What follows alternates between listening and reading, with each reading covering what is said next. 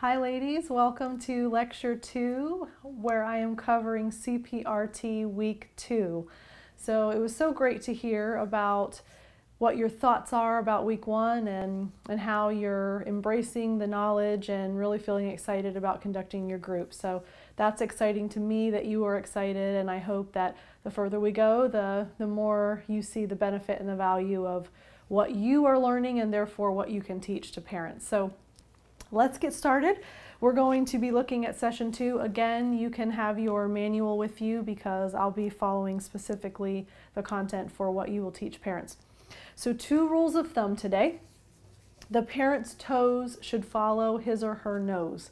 And the illustration that you can give to parents there is it's very telling where a person's focus is based on where their toes are. And the illustration that I can give you is if I am talking to you, if you were in front of me instead of a camera, uh, if I'm looking at you and I'm talking to you and someone were to knock on the window behind me or open the window behind me, if the rest of my body continues, and you can't particularly see my legs, but obviously they're facing this way. So if there's something that happens over here and I do this, and then I the rest of me stays facing you. The communication that is unspoken is this is the distraction, and this is where I'm really attending and focusing. And so, therefore, we communicate those things to our children as well. And so, you're helping parents to understand the value of where your toes are is where your attention lies. And so your toes follow your nose. So if this is a distraction, but I decide that it's worth my time, I turn my entire body so that I can attend to that issue, conversation, whatever that may be. So the intent there is to help parents understand the value of, especially in those 30 minute playtimes, that when the child moves to this corner, your entire body shifts. When the child moves to this corner, your entire body shifts because the unintended outcome of not doing that is I'm not really paying that much attention because my focus is lying somewhere else. So, toes follow your nose.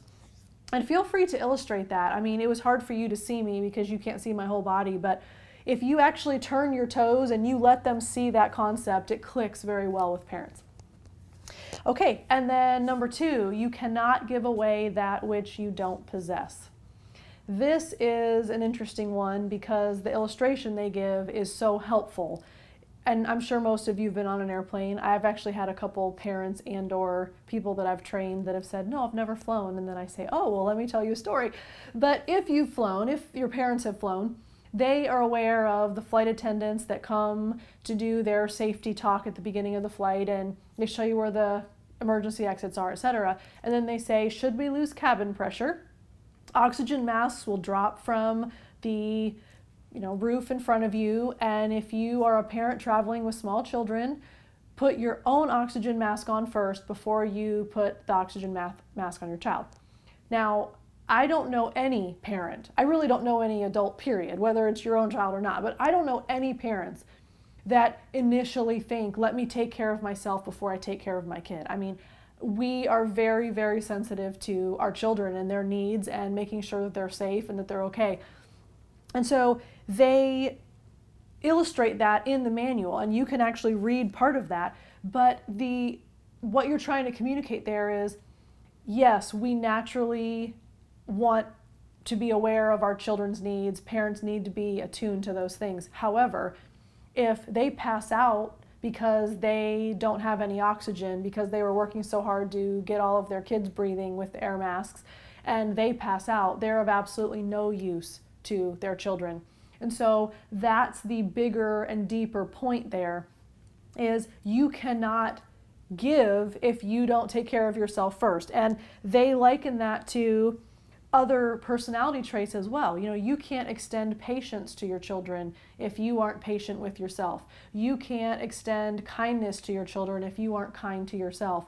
And you obviously can't extend life saving measures to your child if you have no oxygen and you pass out. So it's really important to help them to remember that as their caregiver, as the person that's responsible for them, you have to give a lot of yourself. It's burdensome and it's difficult and it's trying and it's tiresome. I mean, there's a lot that goes into being a parent.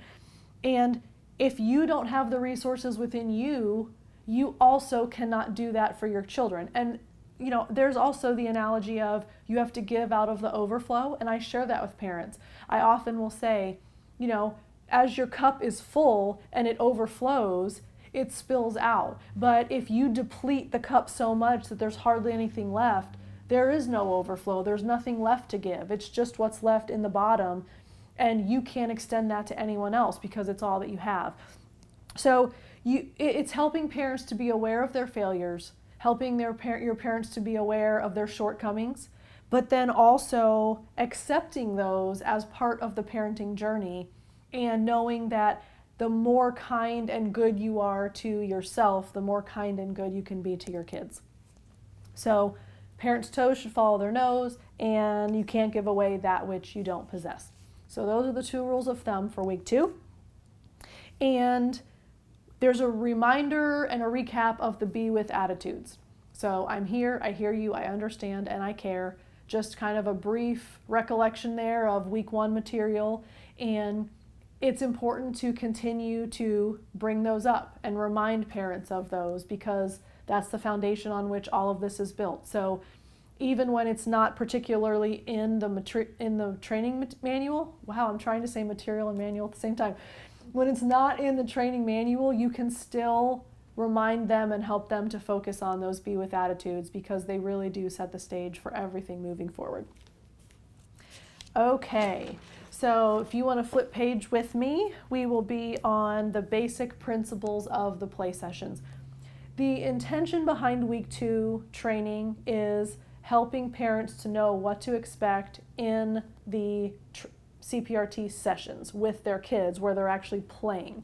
Because you are training them and equipping them before they begin those sessions. So, this is kind of the first time they get to dive into what those play sessions will look like. So there are four basic principles that you want to cover with them.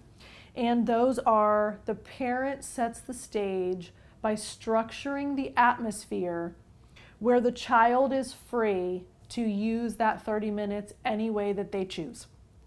And it's the chi- child leading and the parent following. I typically use the example of they're kind of the director of the movie or the play, and you're the actor. And so it's helpful to help parents make sense of child gets to be fully autonomously independently in charge during that 30 minutes. I worked with a family and they had I think he was a 9-year-old boy. And the dad was very traditional, very stoic, very old school, a little bit strict, a little bit stern. And the son chose to dress him up with like the princess braids. It was probably from a Disney movie. I don't know who has a long blonde braid, but put like a feather boa on the dad and the long braid wig from the Disney movie. And I mean, just really made the dad so effeminate and really dressed. And the kid thought it was hilarious.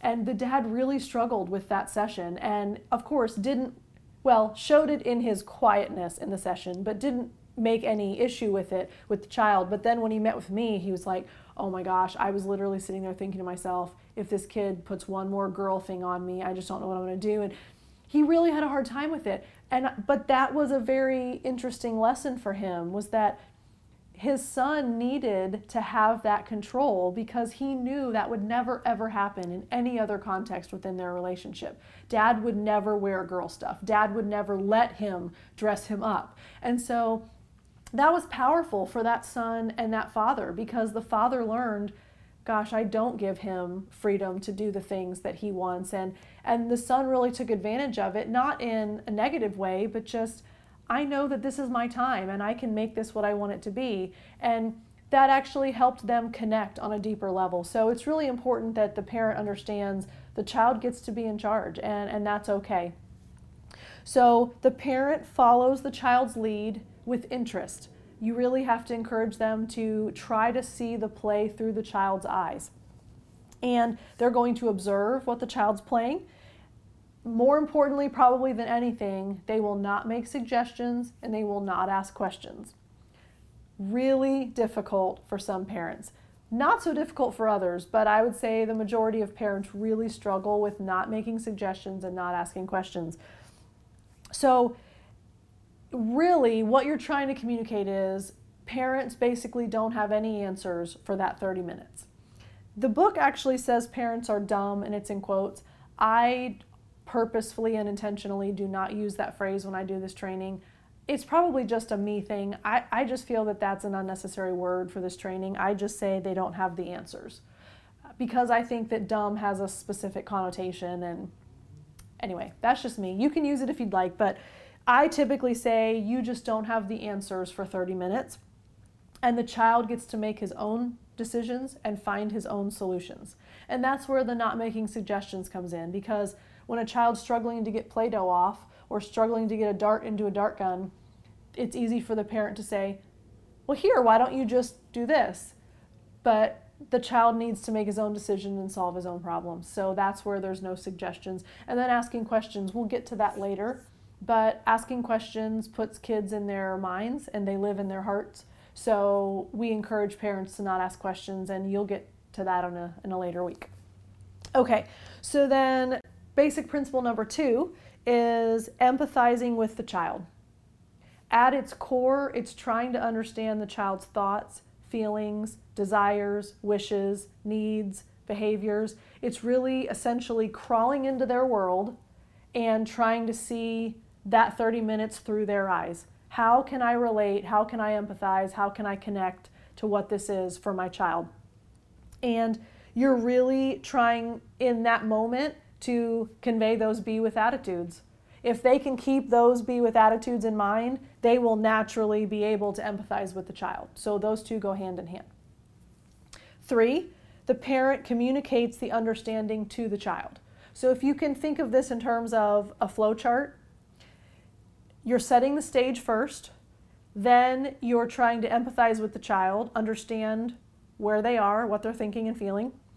Then out of that understanding, you communicate that back to the child.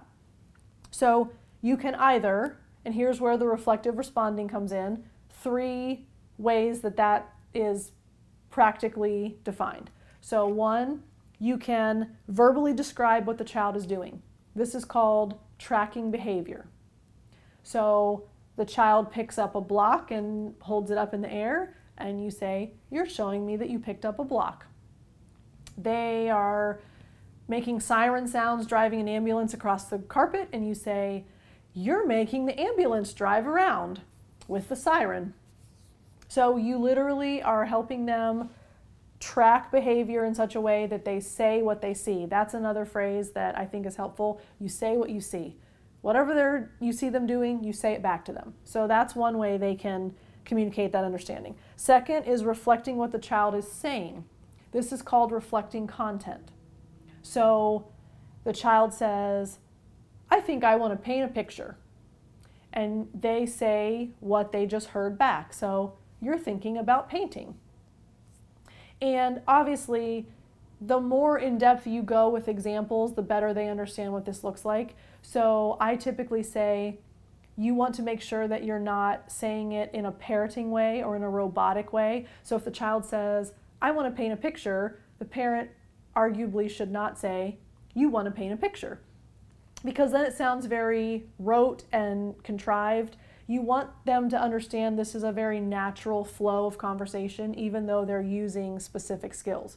So you want them basically to summarize or to kind of condense what the child says in a way that they're reflecting what they heard, but it's in more of a summary fashion or a one sentence awareness of it instead of word for word verbatim what the child says. So that's reflecting content. And then C, most importantly, as it says there, is reflecting feelings. And we already talked about that last week. They've practiced that last week. So reflecting feelings is you're excited about that, you're frustrated that happened, you are proud of your tower that you built, you're confused because that didn't work, etc. So, those are the three ways operationally that they can communicate this back to the child. So, tracking behavior, reflecting content, reflecting feelings. And then, four, parents need to set firm and clear limits, but only when necessary during the play sessions. And so, the idea is, and we get to limit setting week four, so help them know that they don't need to know how to do this yet but you're just setting the expectation that if they need to set a limit in the play session, this is how it will be done. They'll actually learn the process for limit setting week four. But limits are stated in a way that give the child responsibility for their actions. And this helps the child develop self control. That is crucial because they learn very quickly I'm still in charge. I still get to make decisions. I still have to make choices and therefore I control myself because of the outcome of either decision that I make. So the limits to be set are the time limit. It's a 30 minute play session. That is clearly stated. We have 30 minutes to play together. Second, not breaking the toys. So toys cannot be broken on purpose. Accidental toy breakage happens, and in those moments you say, oh, accidents happen, and you move on. If the child is purposefully damaging or breaking toys, that's a limit. And then also that the parent nor the child can be hurt physically. So, those are the only three instances in those playtimes that limits would be set. Everything else is fair game. And that is sometimes hard for parents, especially if the child is getting aggressive or getting wild or running around or doing things that they feel the child shouldn't be doing. But those are the only three instances where those limits are set. So we have 30 minutes. You and I both need to be safe, and the toys can't be broken on purpose. That's all that needs to be in their heads going into those sessions. And those will apply consistently across all sessions. So those three rules will carry over. Now, obviously, should something emerge week six, specifically in a play session that the parent needs to set a limit on outside of those three, that emerges then. But these are the three that will remain consistent across all of those sessions. And then it does make reference to you'll learn limit setting skills more in future weeks. So you can just leave it at that. They just kind of get a little teaser there. Again, a huge little block there of be with attitudes reminder and the intent is that you're conveying all of those things. So every action, every behavior, every interaction in those play sessions, the parent's goal is to communicate I'm here, I hear you, I understand, and I care. Okay, then going through the goals of the play sessions with them. Very important. Remember, week one, you talked about what is CPRT and how it can help my child. This is now, here are your basic principles for the sessions, so things you need to keep in mind but then goals for the session, what the intended outcome is of conducting these 30 minute playtimes. So, again, four goals to allow the child through their play, because we often expect kids to do these things through their verbal communication, and developmentally, they're just not capable of that. So, through their play, the goal is for children to be able to communicate their thoughts, needs, and feelings to their parent and then in turn, the parent communicates that understanding back to the child. We already worked through that process, but that's certainly a goal that needs to be stated and that parents need to embrace. Secondly, as children feel accepted, valued, and understood, which that comes out of the parent empathizing with them, relating to them, reflecting what they're hearing and seeing back to them.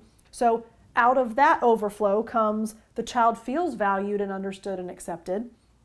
The child then experiences more positive feelings of self respect, self worth, self confidence, self identity, all of those things.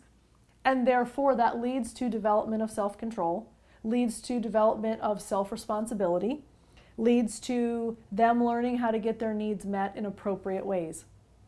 The bulk of all dysregulated and dysfunctional child behaviors are rooted in I do not know how to get my needs met in appropriate ways.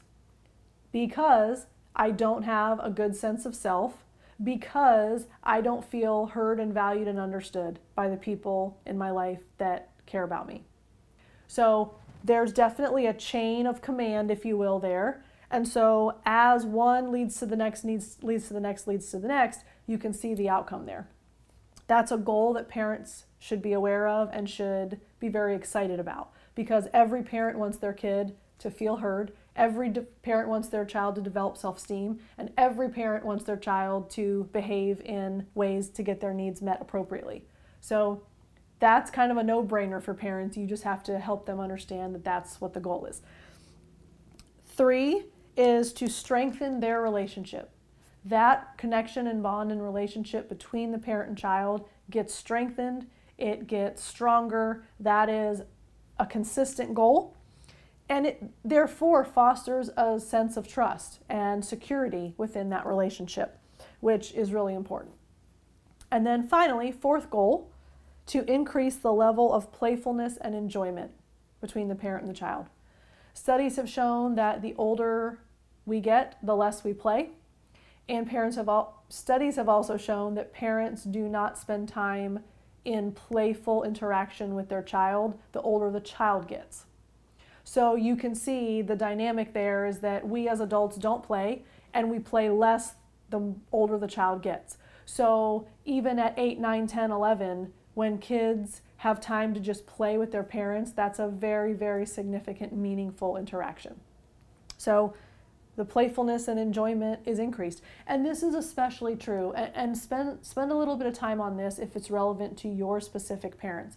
Because if parents are just participating in this because they want to be better parents, this may not be as much of a goal. But for a parent who feels that every interaction they've had with their child has been tense, filled with conflict, filled with, argue, filled with argument, filled with contentious disagreement, filled with poor behavior, pro- problems in school, issues at home. I mean, if you can imagine the scenario that a lot of these parents are in, they don't have they can't remember the last time they had a positive interaction with their child. If the child's extremely dysregulated, that means in turn the parent is probably extremely dysregulated and then they do not do well together right now. So it's really helpful in those scenarios to encourage the parent that this is going to be a positive, this may be the first positive interaction you've had with your child in months.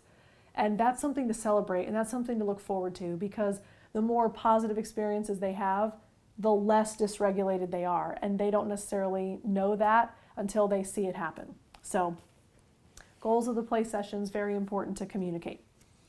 Okay, so this is where they get their toy checklist. And the reason for that is you will still meet with them one more time before they start conducting their play sessions. But this gives them more than a week to figure out what they already have, what they may need, and how to get it if they need some more items. So, really, you'll go over this with them, and I don't need to go over every single detail with you because most of it is clearly spelled out.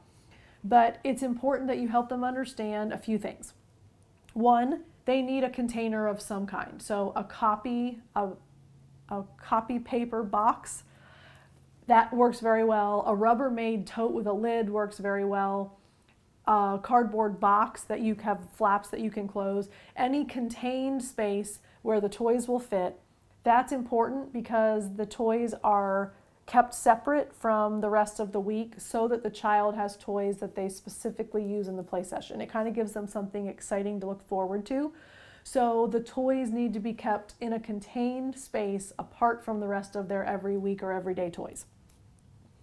And then they'll also need a quilt or a blanket or a sheet or a rug, some kind of defined area that they will play on. Now, obviously, if there's an area rug in the room they're going to do their play sessions in, they don't need to have a sheet or a quilt. It just needs to be something laid out on the floor to define the play area visually.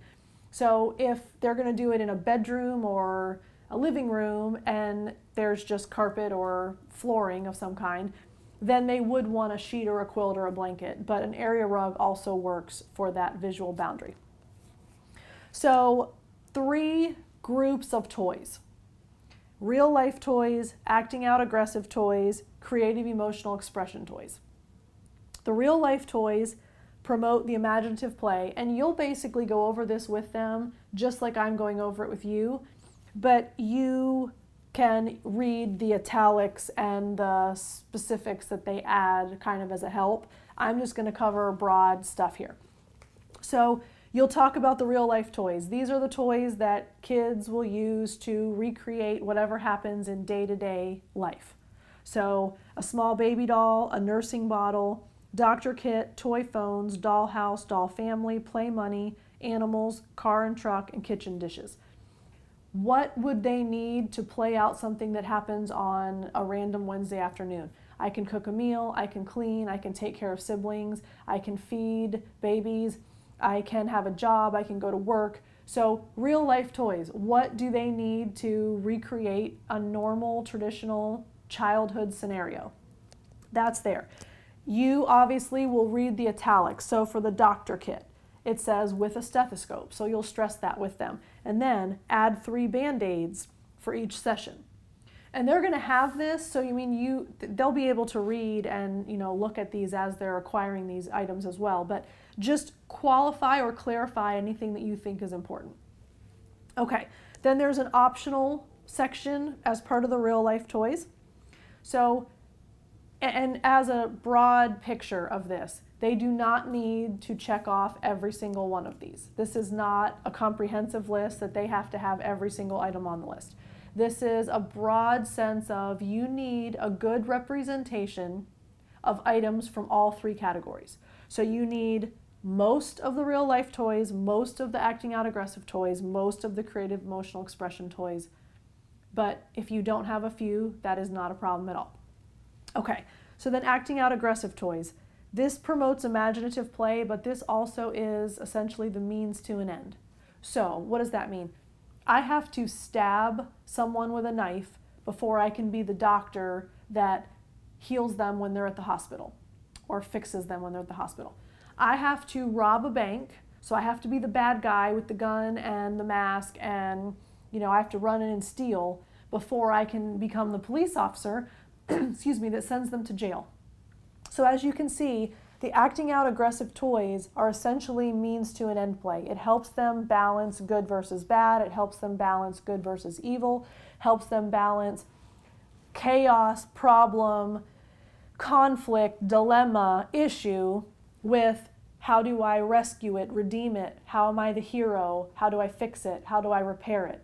So, a lot of parents will ask me, I don't feel comfortable with a knife. I don't feel comfortable with a gun. I don't feel comfortable with a sword. I don't feel comfortable with aggressive toys, period, et cetera, et cetera. Help them understand the intent behind that toy category. If they still are completely uncomfortable with some of those, I mean, obviously a rope is no problem. Obviously, aggressive animals are typically not a problem. Soldiers are not a problem. The bop bag is not a problem. It's typically weapons. So, guns, swords, knives, things like that some parents just have an issue with that, and I always leave that to their discretion. I say, you need a good representation of the category. If you choose to leave the weapons out, they will still have a good representation of acting out aggressive toys.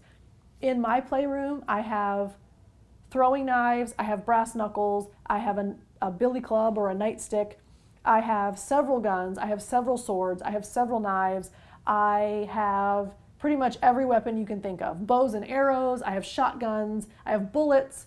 I mean, I have the whole gamut. And that is what I feel kids need to work through these things. Parents do not have to make that call. They can say, I don't want them exposed to, I don't want my four year old exposed to a play gun. I don't think that's appropriate. They have their right to say, I'm not adding that in, and you support that. You say, just make sure you have the other items. Then there's optionally toy, toy handcuffs with a key. I feel, just me personally, I feel that should not be in the optional category. I feel that should be in the mandatory category. I am handcuffed every day. Every day of the week that I'm in my office, I am handcuffed. I'm usually sent to jail once I'm handcuffed. I that is such a staple of play therapy. I feel that it's extremely important. So I would actually encourage you to help them know how important that is.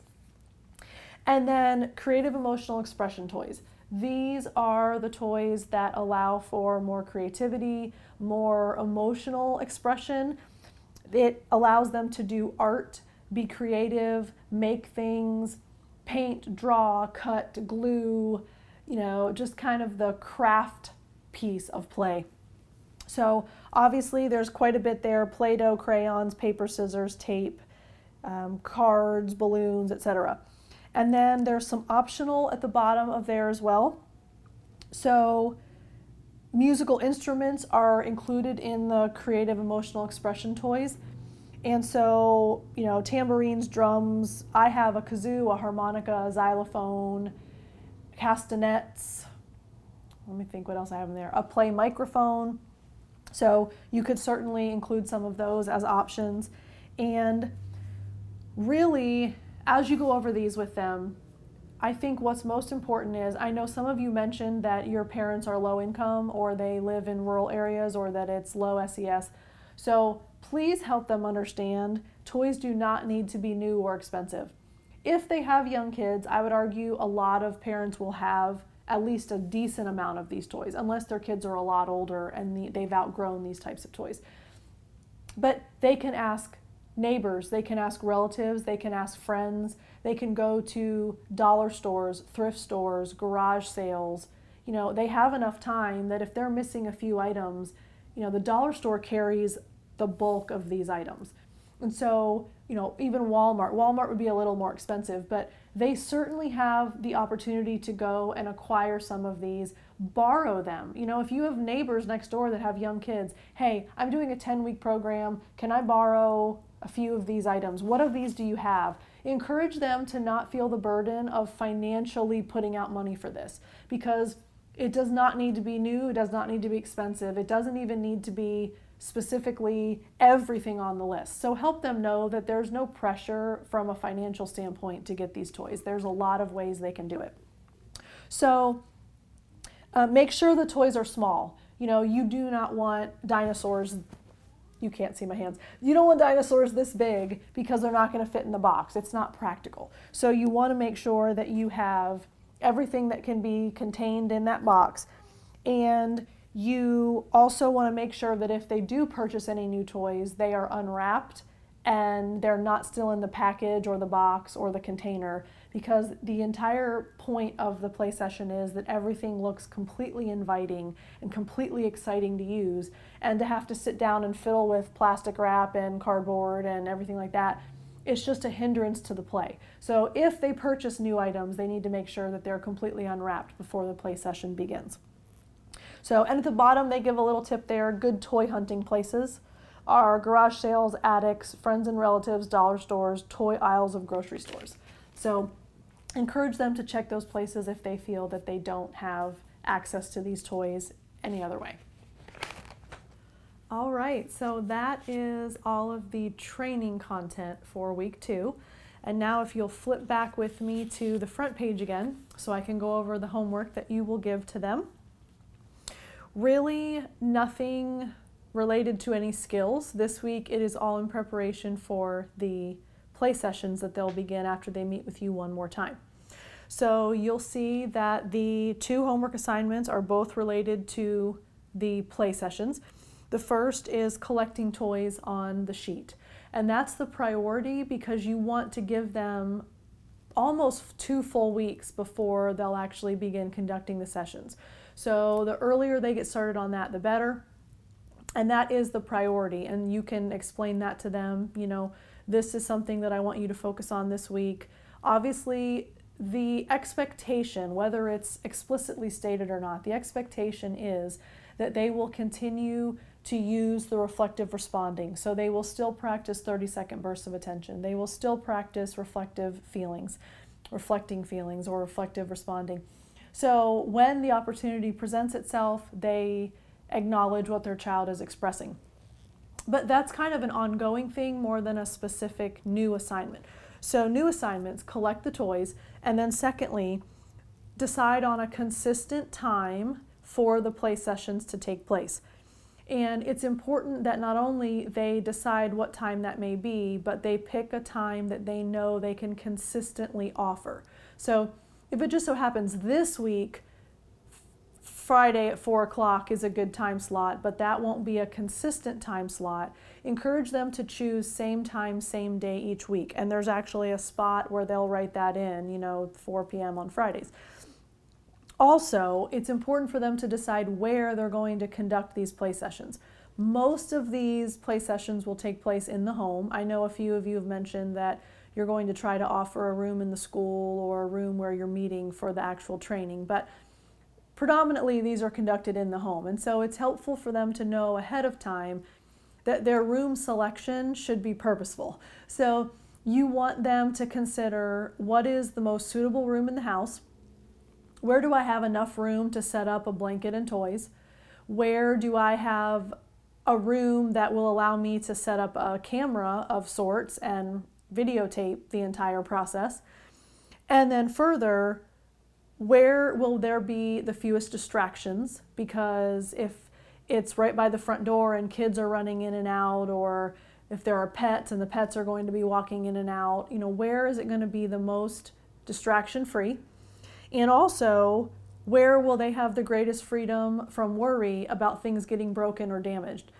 You know, I typically mention the dining room because I know a lot of people have curio cabinets or dishes on display or something along the lines of that. Even, you know, in a curio cabinet, sometimes there are little knickknacks and things that are ceramic or glass or whatever. So, you know, close to a TV screen close to breakable knickknacks, close to lamps that are made of glass, anything fragile. Help them think through what is the most practical location in the home where they're not going to be constantly going, oh my gosh, I know that I'm supposed to give them freedom and I know they're supposed to be allowed to do whatever they want, but if they shoot that dart gun at the TV and it hits the TV and it breaks, I'm going to. So you have to help them process that they need to feel comfortable with where this is going to take place so that they're not half attending to their concern while they're trying to attend to the play session as well. So, also, arguably, thoughts about making a mess. You know, you're supposed to have them look for a cookie sheet to put art materials on, so that should largely eliminate Play Doh, paint, crayons, markers, things like that. But if your front room is where you really want your house to stay clean, if guests happen to pop over, then that's probably not the best choice for you to choose where to do your play session because if you don't have time to clean up the toys right away, you're going to have a floor full of toys with everything out from the play session. So just help them kind of think through and make sense of the best room there. So, no phone calls, no interruptions, no distractions. You know, we don't answer phones, we don't answer doorbells, we don't deal with other kids. It has to be an isolated space that the message that's communicated to the child is you are my only important priority right now. So you can kind of help them make sense of that. And they don't have to decide right away. They can talk about it with their spouse or look at their schedule and they just report back with that time and day next week. So that is week two. It's far less intense than last week because last week we were skill discussing discussing and now this week it was more just kind of prepping them for the play session. So I hope that that helps you feel ready and excited about teaching this. And I look forward to hearing more about it as well when we meet in our meeting. So thank you. Email me with any questions, and I will see you again soon. Bye.